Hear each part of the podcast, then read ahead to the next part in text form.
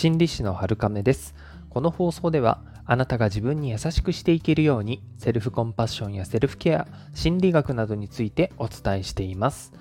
今日はですね私たちはパターン学習でできているんだよっていうことをお伝えしていきたいと思います。小難しいね言葉は後ほどお伝えするとして結論から言ってしまいますと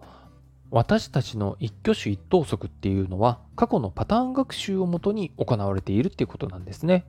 もっと言い換えると今までの人生でうまくいったものを何度も繰り返して使っているっていうことなんです。行動心理学の世界にはレスポンデント学習っていうのとオペラント学習っていうものがあります。なんか変な分かりにくい言葉出てきましたね。えー、これを説明しだすとなかなかと大変になりますし、えー、名前も全然覚えなくていいので、とりあえず大まかに説明しますね。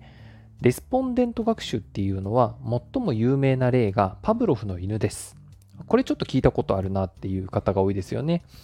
餌時によだれを出していたワンコに餌をあげるときにですね、チリンチリンっていう鈴の音を聞かせてあげると、餌がなくてもよだれを出すようになるんですね。あの、詳しい方は突っ込みたいっていうところもあるでしょうけど、あの、わかりやすさ優先してますので、ちょっと押さえてくださいね。えー、人間で分かりやすい例にしますと、梅干しですよね。あの、多分ね、生まれて初めて食べるまでは梅干し見てもよだれ出なかったと思うんですけど、一回食べちゃうと梅干し見た時によだれ出るようになっちゃうんですよね。これがレスポンデント反応、レスポンデント学習っていうものになります。これは体が勝手に反応しちゃうっていう反応なんですね。もちろん、あの、先ほども言いましたように、最初はそんなことなかったんですけれども、一旦そういうパターンを知ってしまうと、えー、体が覚えてしまって勝手に反応するようになるよっていうことなんです。次に、オペラント学習なんですけれども、これで有名な実験は、鳥の入った鳥かごに餌が出るボタンを設置して、えー、様子を見るっていう実験なんですね。最初は何の反応も示さなかった鳥がたまたまボタンをつついて餌が出ることを知ってしまうと、え何度もこう意図的にねボタンを押すようになるっていう行動を示します。これはこのパターンを知ってある程度理性的に行っているっていう行動ですよね。このように生き物は体が勝手に反応しちゃうようになる行動パターンと経験から同じことを繰り返すようになる行動パターンの2種類がですね、複雑に絡み合って今を生きているってことになるんです。さらに言うと、いいものが来る場合は繰り返しますし、嫌なものが来るって分かってれば避けるようになるっていうことが普通ですよね。ここまで、えー、ついてきていただけてるでしょうか。ね、大事なのは、えー、2つの行動パターンがあるよなんか無意識的なのと意識的なのがあるよっていうふうに覚えていただくといいかなと思います。で、えー、何気ない普段の私たちの動きとか判断とか、意識的なものとか無意識的なものとか、こういった過去の学習とか経験によってほとんどが左右されているんですよね。すると、たまたまいい学習ばっかりに巡り合えてきた人は自然といい成長をしますし、自然といい感じになっていきますね。逆もまた、えー、起こりうることかなと思います。とはいえ、私たちは人間です。あの、人間以外の動物とはやっぱりちょっと違います。理性が強いんですよね。脳の中に大脳神秘質っていう、えー、理性を司る考えて動けるっていう部分が他の動物よりもかなり大きく、えー、できています。脳や体が自動的に反応したりすることもあると思うんですが、えー、ねえー、不安とか恐怖とか快感とか喜び楽しさ悲しみいろんなね感情が引き起こされる行動があると思うんですけど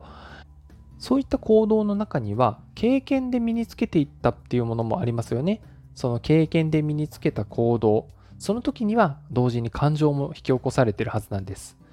そういったものでどうにも自分を幸せにしてくれそうにないものってありますよね。当然私にもたくさんあります。そんな時には理性でその殻を打ち破っていく必要が出てくるんですね。もちろん破らなくてもいいんですけど、破った方がやっぱり幸せは近づくかなっていうことなんですね。過去のパターン学習によって嫌だな嫌だなってなったことでも実際には動いていった方がいいんだよなっていうのが分かっているってことはありますよね。例えば友人関係とか仕事場での振る舞いとか勉強の仕方とか運動とかダイエットとかなどなど本当にねたくさんたくさんあると思いますさらに言うと、人はいいパターンでも悪いパターンでも自分が慣れたところから出るっていうのが苦手なんですよね。これはまあでも人じゃなくてもそうかもしれないですね。うん。で、悪いパターンでもなかなか抜け出せないっていう理由は予測がつくからなんですよね。予測がつくことって安心なんですよ、人は。で、結果は悪くてもそこで予測ができる。これからどうなるか分かっているっていう安心感があると動けなくなるんですね。そうするとなかなか自分を変えることもできないということになってしまいます。これを抜け出すには小さなチャレンジが必要です。理性でもって小さなチャレンジを行うってことが必要なんですね。自分の殻を破るためには自分の力の110%もしかしたらね105%あるいはもうね自分の意識の中では101%でいいと思います自分の普段とか、えできる範囲の1%オーバーを意識していくぐらいのチャレンジでいいと思います耐えられる程度の不安とか心配とか恐れとかそういったものが感じられるのがちょうどいいレベルです。違和感を感じるっていうのもいい傾向かなと思います。そして同じようにいいパターンが身につけば今度はそこが安心感のある場所になるんですね。そこはやっぱり努力して手に入れたりいいパターンの場所っていうことになるのでまあね、えー、安心しててもいいんじゃないかなと思います。そしてそこについて、えー、伸ばしていきたいなってものはまた同じように伸ばしていったらいいですしあと他に嫌なものがあるよって、まだあるよっていう場合は、今度はね、そっちを克服するためにまた同じように動くっていうのもいいと思います。